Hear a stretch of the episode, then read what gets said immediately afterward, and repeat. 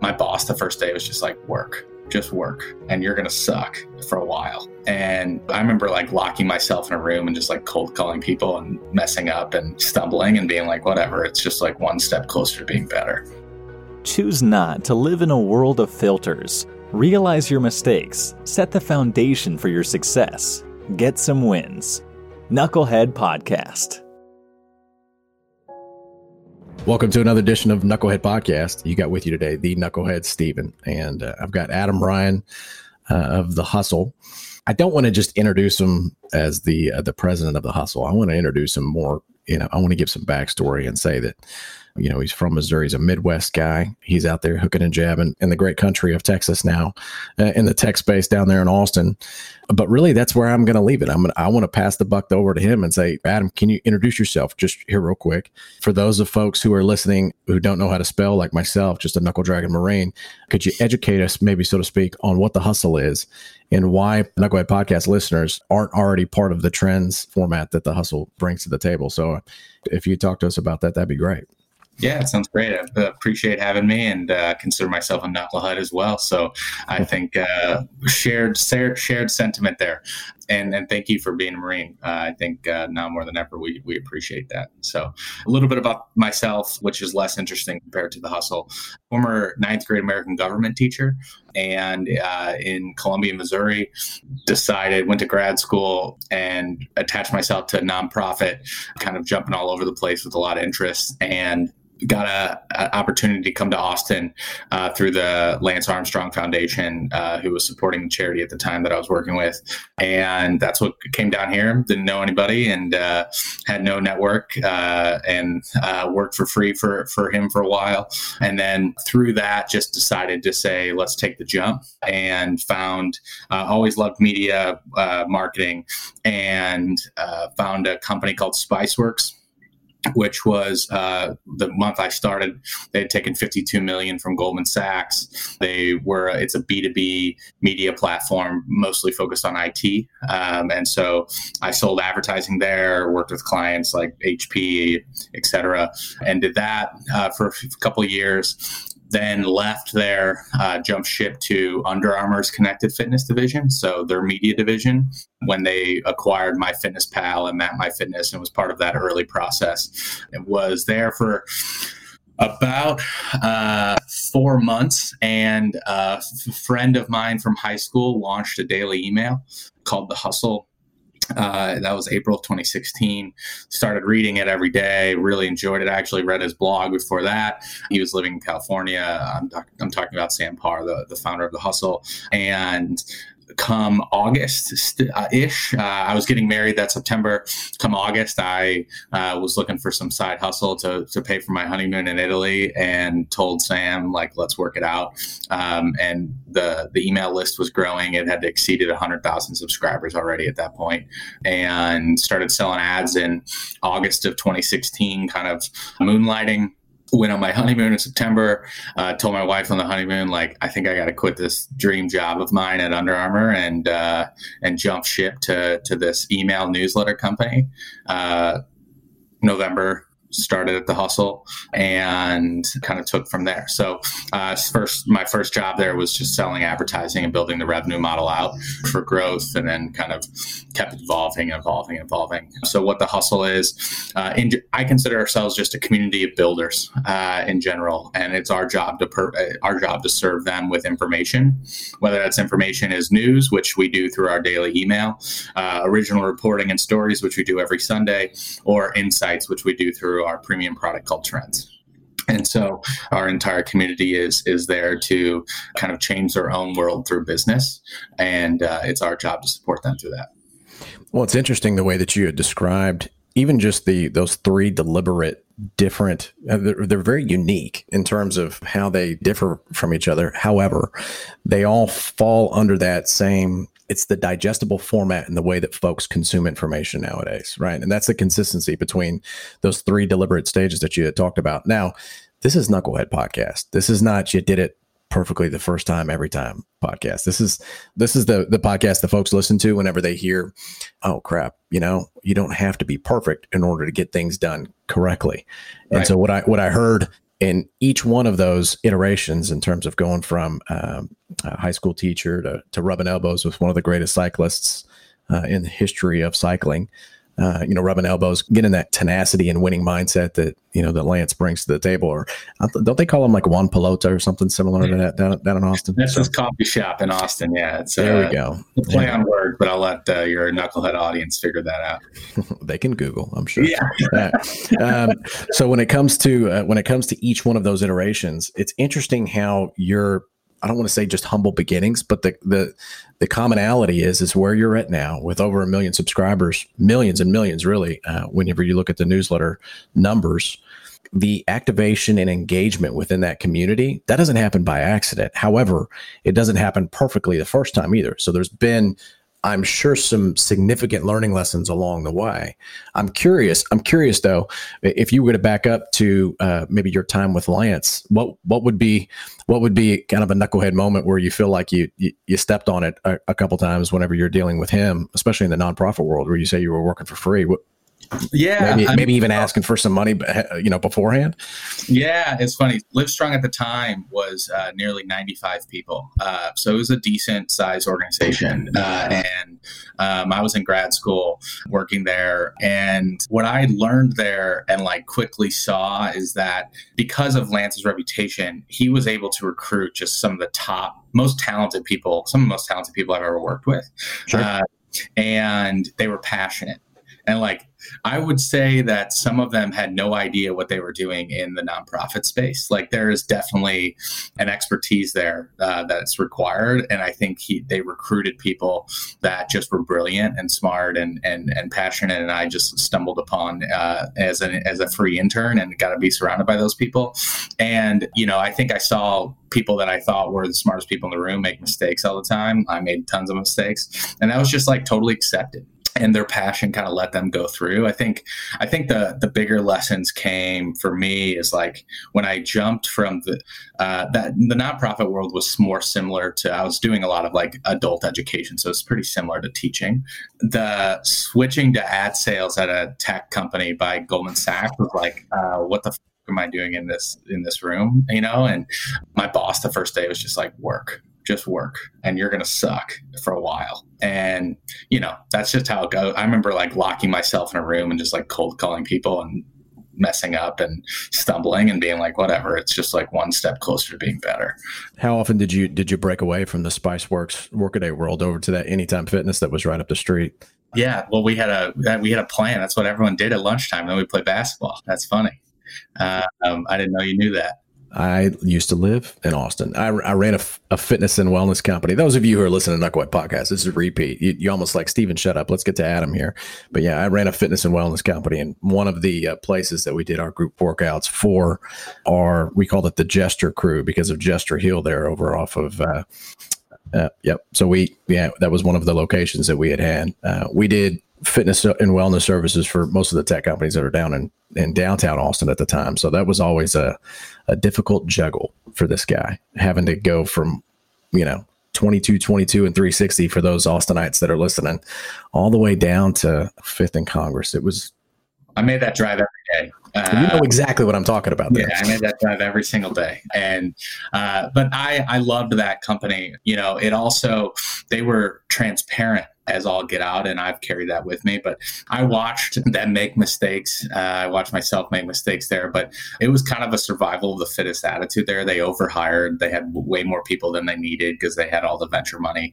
Um, so if you worked hard and you got results, like you thrived, and then everybody else would kind of get weeded out. And um, that mentality, I think, forces you to learn fast. It also makes you realize, like, grab an advocate quickly I was about ready to ask that. So, do you think that that's more synonymous with leadership there at Spiceworks, or just akin to the private equity uh, influx of cash from Goldman Sachs, where yes, they want a return on their investment, but at the same time, that also they also understand that they need to, with mass quantity, sometimes yeah. people just get left behind, but they know that the cream will rise to the top. I think when you, I mean, I think we see this like across the board with D2C right now and, and everywhere. It's like when you take that venture money, it gives you a cushion and like that's what it is right? And now it also comes with uh, heaps of expectation. Um, and but that cushion allows you to make decisions that you wouldn't necessarily make if you only had if you're like okay we only have this one dollar. What are we going to do with this one dollar? Where if you're like oh we can always go get more. And but i think that's like the balance that like you know, I think we're at the age of uh, of like free tacos and yoga class and like you know uh, free fitness classes is like it's not done. Like those things are going to keep going, but I think people are coming to realize that like that normally comes with some trade off that like there's a reason why you have to offer those things to keep people. Where if you're you know if you're like us at the hustle like during covid we just like we used to do a team lunch every thursday and i just like had to be like i'm sorry we're not doing that anymore. And that's not like a fun thing to say but if you have a company that's actually like growing and building those are just like cherries on top, but like the cake is still there. That's like the difference. And, and at Spiceworks, I sometimes the the cherries I saw become the cake, right? And like if you're just keeping people because of free tacos, that's not going to last forever. Yeah, you have to cater to the lowest common denominator in that scenario, uh, and it's nice that that experience, you know, that you were able to at least glean uh, from that experience, that perspective, uh, that it sounds as if you've carried with you uh, to to this particular venture. Uh, I got to ask you about Under Armour, though. What was it about? Was it the connected apparel? Talk about some failure happening and some mistakes. Oof. Hey, you ever asked yourself why you haven't started a podcast? Well, I already know the reason. So do you. You don't feel like you're tech savvy.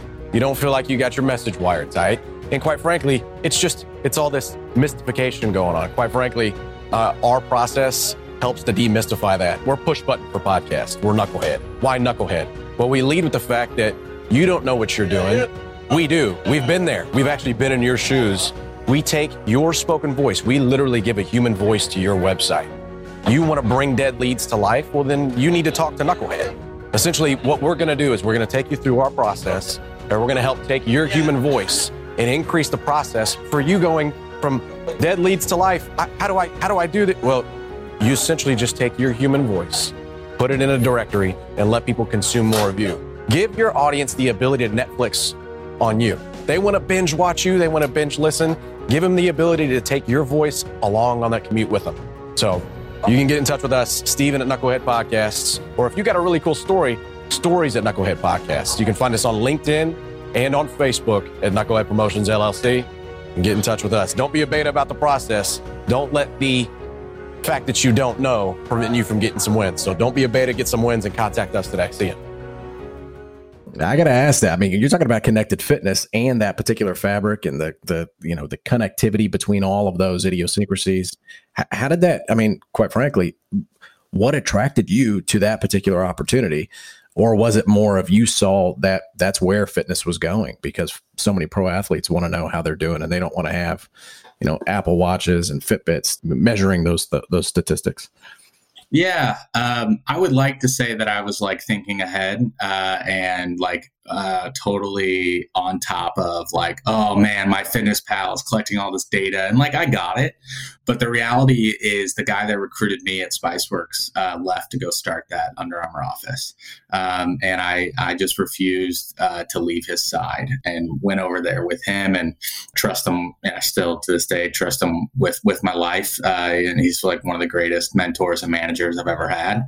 But I would say within six weeks of being there, uh, him and I and someone else that we all went together is like it was like, oh, this is a show, and like we're part of the show, and uh, it was it was brutal. Um, I mean, acquiring three companies which they did, and then merging them with a fourth um, under one house is it, it, was just like a clash of cultures.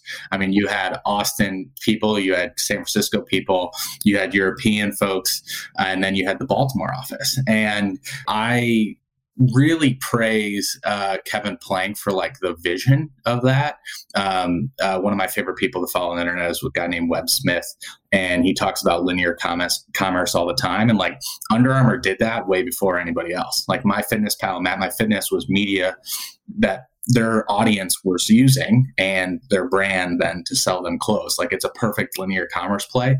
They overpaid and they didn't take in consideration how brutally hard it would be to integrate people. Together and egos. And um, all while kind of saying like okay you guys are important but like shirts and shoes are most important. Oh don't ever forget that. And like that that's really tough because they're right. Shirt and shoes are the most important but like you had 400 people working on a bunch of apps and building a community. Um, so uh, i just saw that up close. Um, it, and i I witnessed, I mean, myself, you just fall into making bad decisions when you start looking out for yourself when it was a cutthroat culture like that and uh, no one really had cohesiveness. I got to ask you. So I, I appreciate you being uh, the candor here that you're using to describe that period of time. Let's let's talk about uh, just real quick about some of those stories because there's a lot of internal pressure at an organization. Uh, so, uh, for instance, for me, I'll share this with you, and then you know, if you have a story that comes to mind, that'd be great. Uh, I was leading and managing a sales team in the commodity food brokerage space, and the director of HR wasn't being honest with the guy that um, uh, that owned the company about one of the uh, uh, a story on our sales team. So I had a, a, business development rep who had just resigned and let her know that hey, listen, I don't know what personal stuff you got going on, but let me tell you, you're, you're kicking ass and taking names here. So when you get your house in order, just let me know and we'll we'll work something out. Uh, that message was conveyed.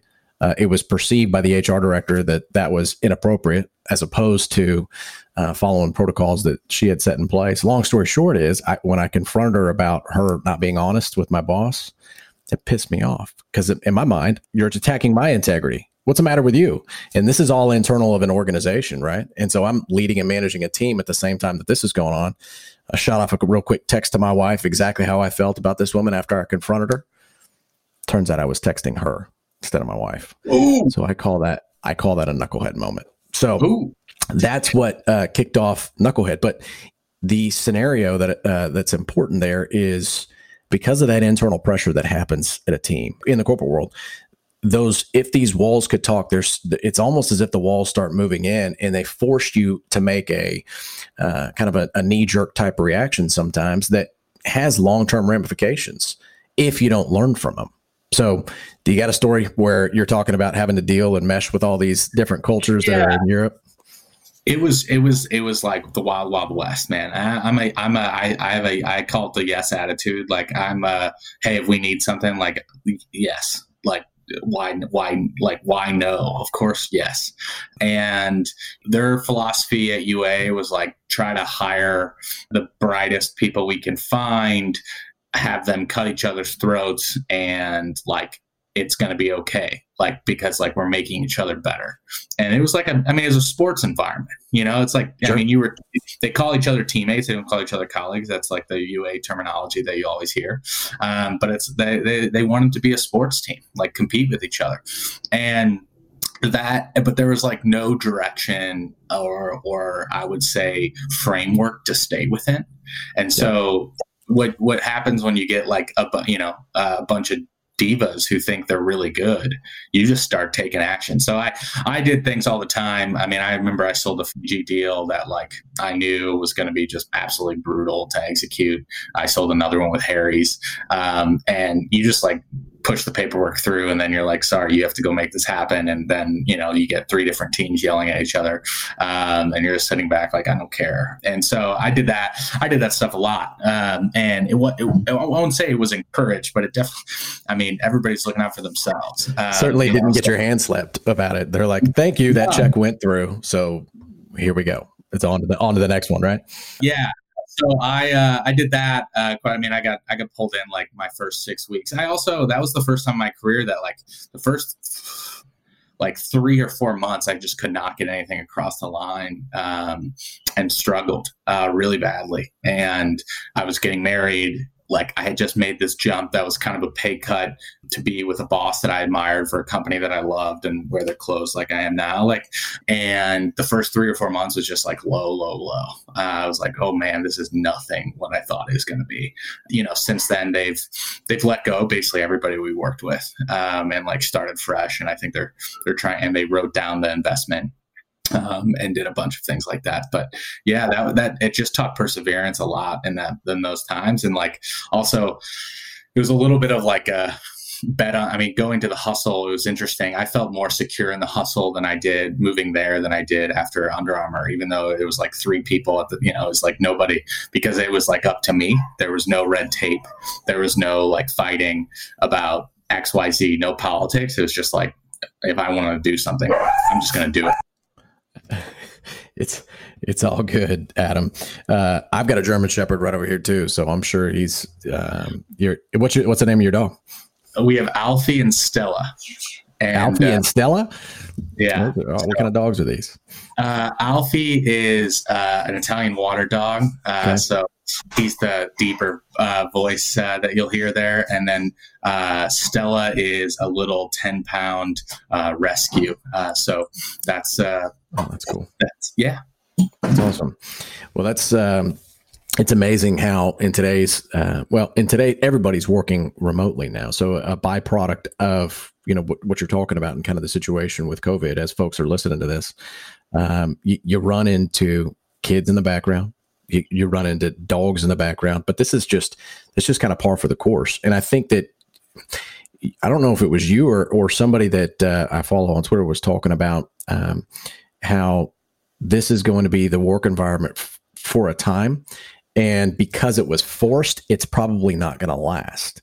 Sam said that uh, he he thinks that's true. That because people are being forced to stay in their house and work from home, it's making people not want to do it. I don't know if I agree with that actually, but I do. I, I think it's going to, I think everybody's ideal has always been like, I want to have an office to go to, but also have like the flexibility to work from home. And I think what this is doing is showing people showing decision makers like you can be pretty productive. I mean, like the hustle's been like the most productive the last four weeks than we've been in a while with results. So like I don't I don't necessarily believe at all that anymore, which I think I had doubts before that like if you work from home you might be slacking. Um, but I do think the camaraderie is missed like big time. Um, and so I think you'll see more blended blended uh, work environments. Shared shared suffering that's a component of developing a culture that becomes cohesive, uh, whether folks like to admit it or not. That adversity, uh, there's a reason why diamonds are created under pressure, right? So it's you, you, you put people and otherwise. I like how you said it a little bit earlier about if the cherry, what'd you say? If the cherry becomes the cake, or folks, you know, folks actually end up chasing that as opposed to uh, making it about the actual product or the uh, the performance. It's amazing what what folks are made out of we created these COVID 19 uh, survivor shirts as a way to offset the cost of N95 masks for folks in the local community and giving them to, to service providers. Uh, and it's amazing. People get people get their panties in a wad about uh, you're selling you're selling shirts in order to create revenue to circumvent the cost of medical supplies to, to folks that are in the area. It's like, yeah, yeah, because you're supposed to. That's what you're supposed to do. Yeah, you know, it's it's interesting. I what was it, March uh, 17th or 18th, uh, our, our senior team got together and said, like, how are we going to address coverage of COVID? Um, because it feels like a moment uh, like it was, I mean, I, think that was the day Tom Hanks got diagnosed, which I don't know why, but I feel like that was the turning point for America, which says a lot. Um, but um, the we got together and we're like, how are we going to cover this? You know, what I mean, what are we going to do for April Fool's Day? Like we talked, to, I mean, it was like a lot of deep conversations about that, and. Uh, if you if you can provide value right now, you should you you can grow. Like the business the business people need valuable information, valuable products to make their lives better. I mean, there are some advertisers we're still working with that are thriving. And it's not like it's not out of this like like I'm taking advantage of the situation. It's like no, they're like they're they're providing you a product right now that you absolutely need. And I think that uh, should be more reflective, like of all the times. Like right now, everybody else is cutting budgets, right? If you don't have a product that like fits in the scenario, which I get, um, but I don't think enough people think about like what value am I actually providing, rather than like I have this idea that I think is cool. And right now, that's forcing us to to think about that more. Well, as a so as the president of of the hustle, right, and which you know, I think even just describing that to somebody, if you're talking about, you're like, I'm the president of the hustle that you know just even that term and the, the company itself it just sounds cool you got to admit adam it does sound pretty cool. And if people don't even know that there's an organization named it, they're like, uh, seriously, are you the hustle? What? You, How'd you come up with that? You know, that's I'm sure that that that's come up more than once in conversation. Yeah, I, I, honestly don't even know the name, how the name came about. Um, it, actually, our legal name is HustleCon uh, Media because HustleCon, the conference that we do every year, is how we got started. Um, so that's a that's a fun fact that a lot of people don't know. I always talk about this when we talk about our customer, like who are they? And if we're going to be really vague and like not be super descriptive, like a hustler is essentially who our audience is, though. It's someone looking to work hard, looking to make their own change in the world, and like not afraid of like what they have to do to get there. And you know, there's a whole lot of people like that in the world. Well, in 2016, y'all came up with a pitch deck video right? So uh, my encouragement is those folks who are listening to this podcast who aren't sure what the hustle is, what you're going to want to do is you're going to want to go Google the hustle. I mean, obviously there's going to be a, a specific place that you're going to want to go uh, uh, check it out. That way you can get access to trends for seven days. And I'm going to lean on Adam to be able to come up with uh, where they need to go.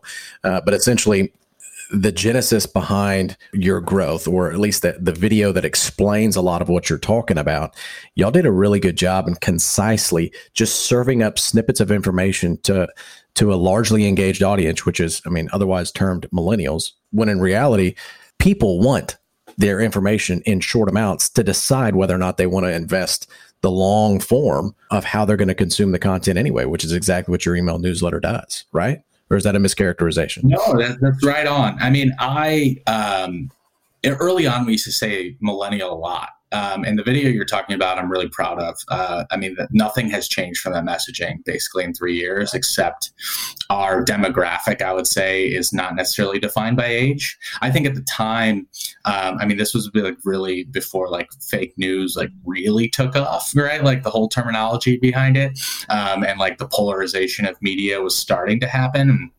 Um, but I think like at the time, a lot of people our age uh, just didn't feel like they had a home. Like the newspaper was dying, cord cutting was happening. Like there was no news out there that they actually could like have a habit with. I talk about my mom all the time in Missouri, like walking down the driveway every morning, grabbing the newspaper, coming to the table, having her favorite columnist, drinking coffee. Like it was not just like news; it was a culture it was like a habit of your day. And that just like disappeared completely. Um, and uh, we set out to create that habit. And at first, I think that fit the demographic, which like m- with millennials, and that's what we talked about. I think over time, what we've realized it's now an ageless population. Like that's an ageless problem.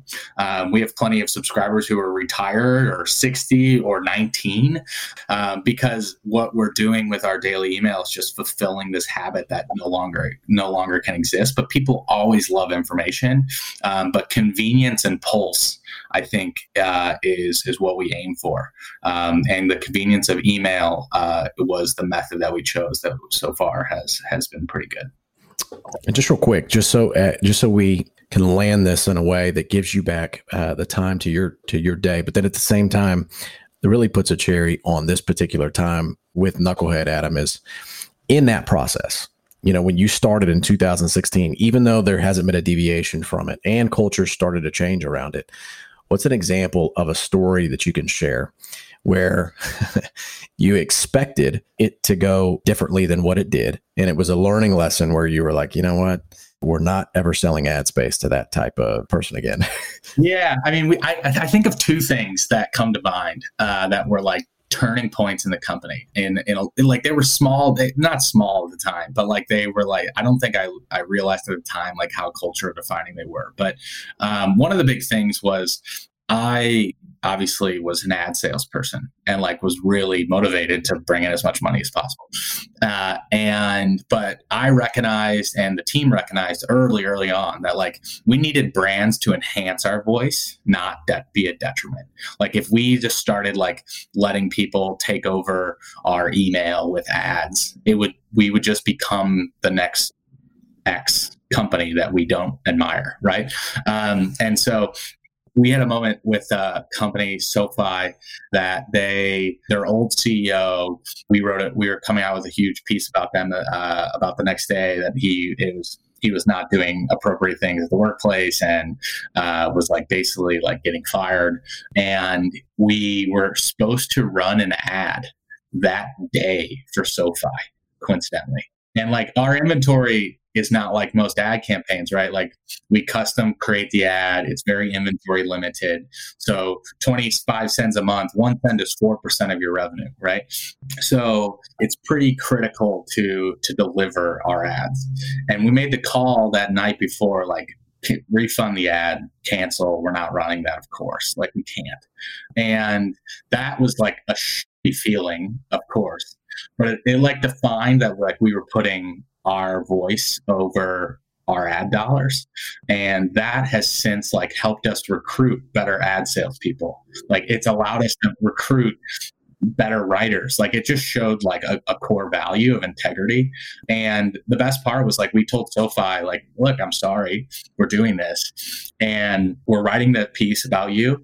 You're also blacklisted until this gets fixed in your company about six months later, like they had new leadership, the board had fired them, they had a new CEO, and they came to us and they're like, "Look, these are all our changes that we made. We'd love to run again."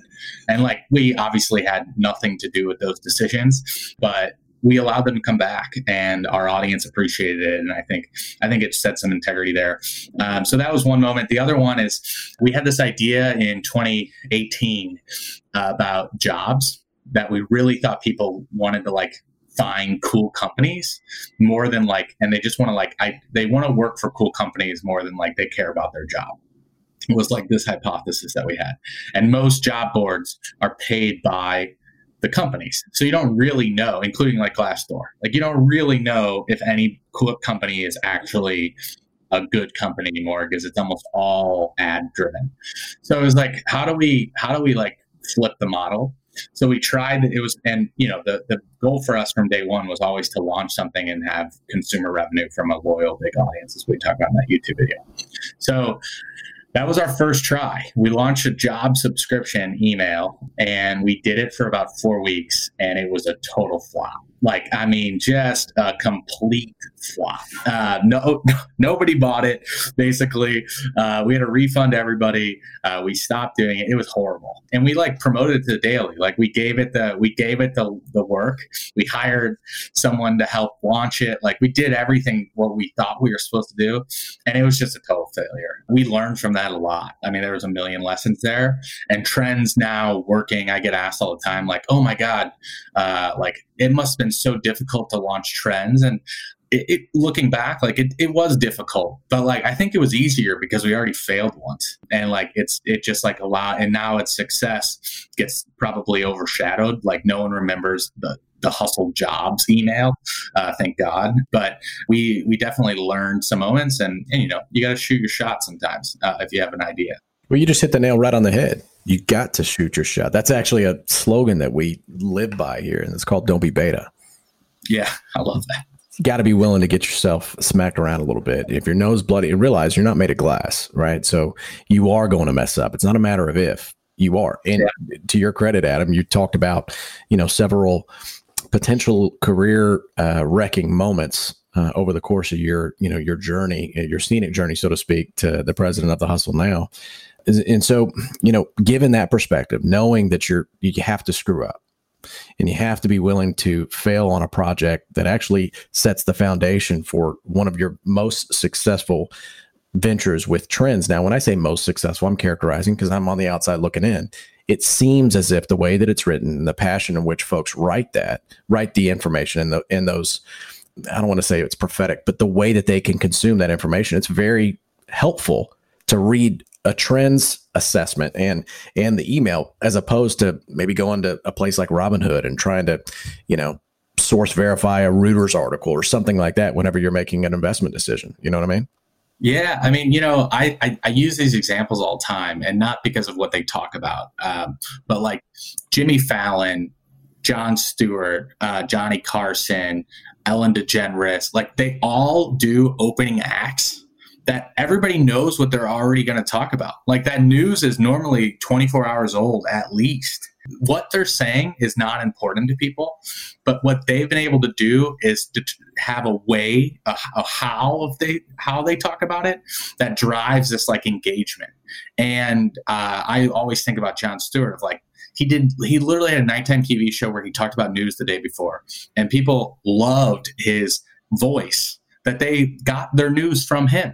And if you think about everything that we create, that's what drives us, right? It's like we our daily email is it's once a day. It's not breaking news, but we're going to give you what we think is important and we're going to tell you in a way that we think you're going to enjoy. With trends, I'm going to tell you what you should build and how you should do it in a way that you actually understand and take action on.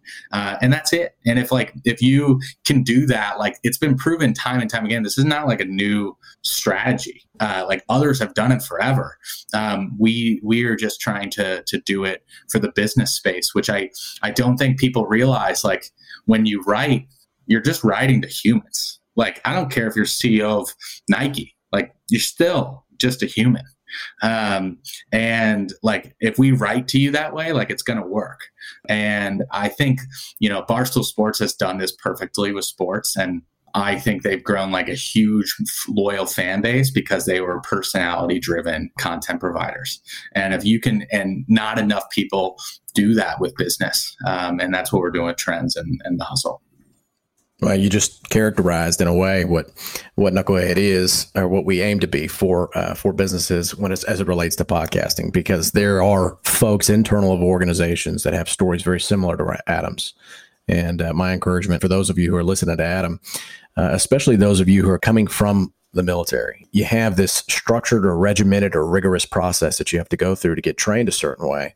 However, for the rest of your life, you have your entire career, that earning potential to where you could iterate and learn and go through the failure process the way that Adam had just described to be where he's at. And if you really want a blueprint on how um, on how that works and how you can take a tangible kind of tactical guide to do so, subscribe to the hustle. Subscribe to it because you're gonna get that's essentially just daily training daily training on how do people consume information how are words written in a way that uh, that facilitates comprehension as opposed to confusion and then second of all study the trends stu- study the the ads that are that are coming through. I appreciate the the model because you're providing essentially the blueprint on how somebody can go from one career to another and that's what you've talked about for man, we're going up 45 minutes now. So, I mean, we're, yeah, we're about we ready to wrap. I mean, I'll, I'll, I'll leave it this. Sam uh, owned a hot dog stand, and I was a former American government teacher. So you don't exactly need a, an MBA from uh, Stanford to, to get this started. And I think that's what makes right now so fun for, for me if anybody wants to subscribe to the daily email, it's thehustle.co, or you could go to trends.co, and uh, for a two week trial, it's one dollar. Uh, and so if you don't like it, you can uh, you can cancel. But uh, in that time period, you'll you'll get a bunch of information on new businesses and what's happening. Hopefully, two to three years from now, so you can take advantage today. Hundred percent. And how do folks get in touch with uh, with you, Adam? What's the best way for for them? Do they do they email Lacey and HR and and then get access to the calendar that way? Yeah, exactly. That's that's how we work around here. Uh, Adam at the Hustle hustle.co works for me. I'm I'm in my email all the time, just like everybody else. That's awesome. That's awesome. Well, for those of you who like listening to Knucklehead, a new episode come at you every Tuesday. We've got uh, we've got an episode dropping, uh, not to just our subscribers, but across all social media channels, and we're excited about uh, Adam and Adam's story and his the success that they're having there at the hustle. And what's interesting uh, about a lot of his stories is uh, we didn't even jump into it here. Uh, how two friends from back in the day who knew each other can actually pick up where things left off. I'm sure that there's an entire separate episode that we could go into in terms of you and Sam being able to not share who's who's won the arm wrestling contests and and not getting ego involved in decision making. So that's a probably a completely different episode for another time. So I I just appreciate you taking some time to share with our audience and. Um, my encouragement is don't be a beta about the process. Very similar to what Adam talked about. You're going to get punched in the mouth, especially when it comes to business. Be willing to go out there and make the mistakes, but also learn from it. Find somebody like Adam. He just told you exactly how to get in touch with them. So if you have some questions, I'm sure either he one he's going to answer or he's going to point you in the direction of somebody who has an answer. That's that's probably what was done for him at, at one point in time. So with that, Adam, anything else that you want to give these guys? No, but thanks so much. I really appreciate having me on and uh, looking forward to the episode. Absolutely. Absolutely.